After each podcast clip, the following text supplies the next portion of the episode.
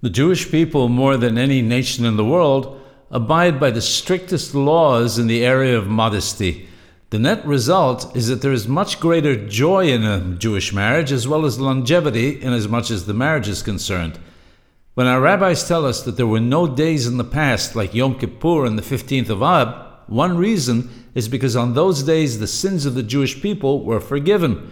That's why the 15th of Ab was considered to be a particularly auspicious time for weddings.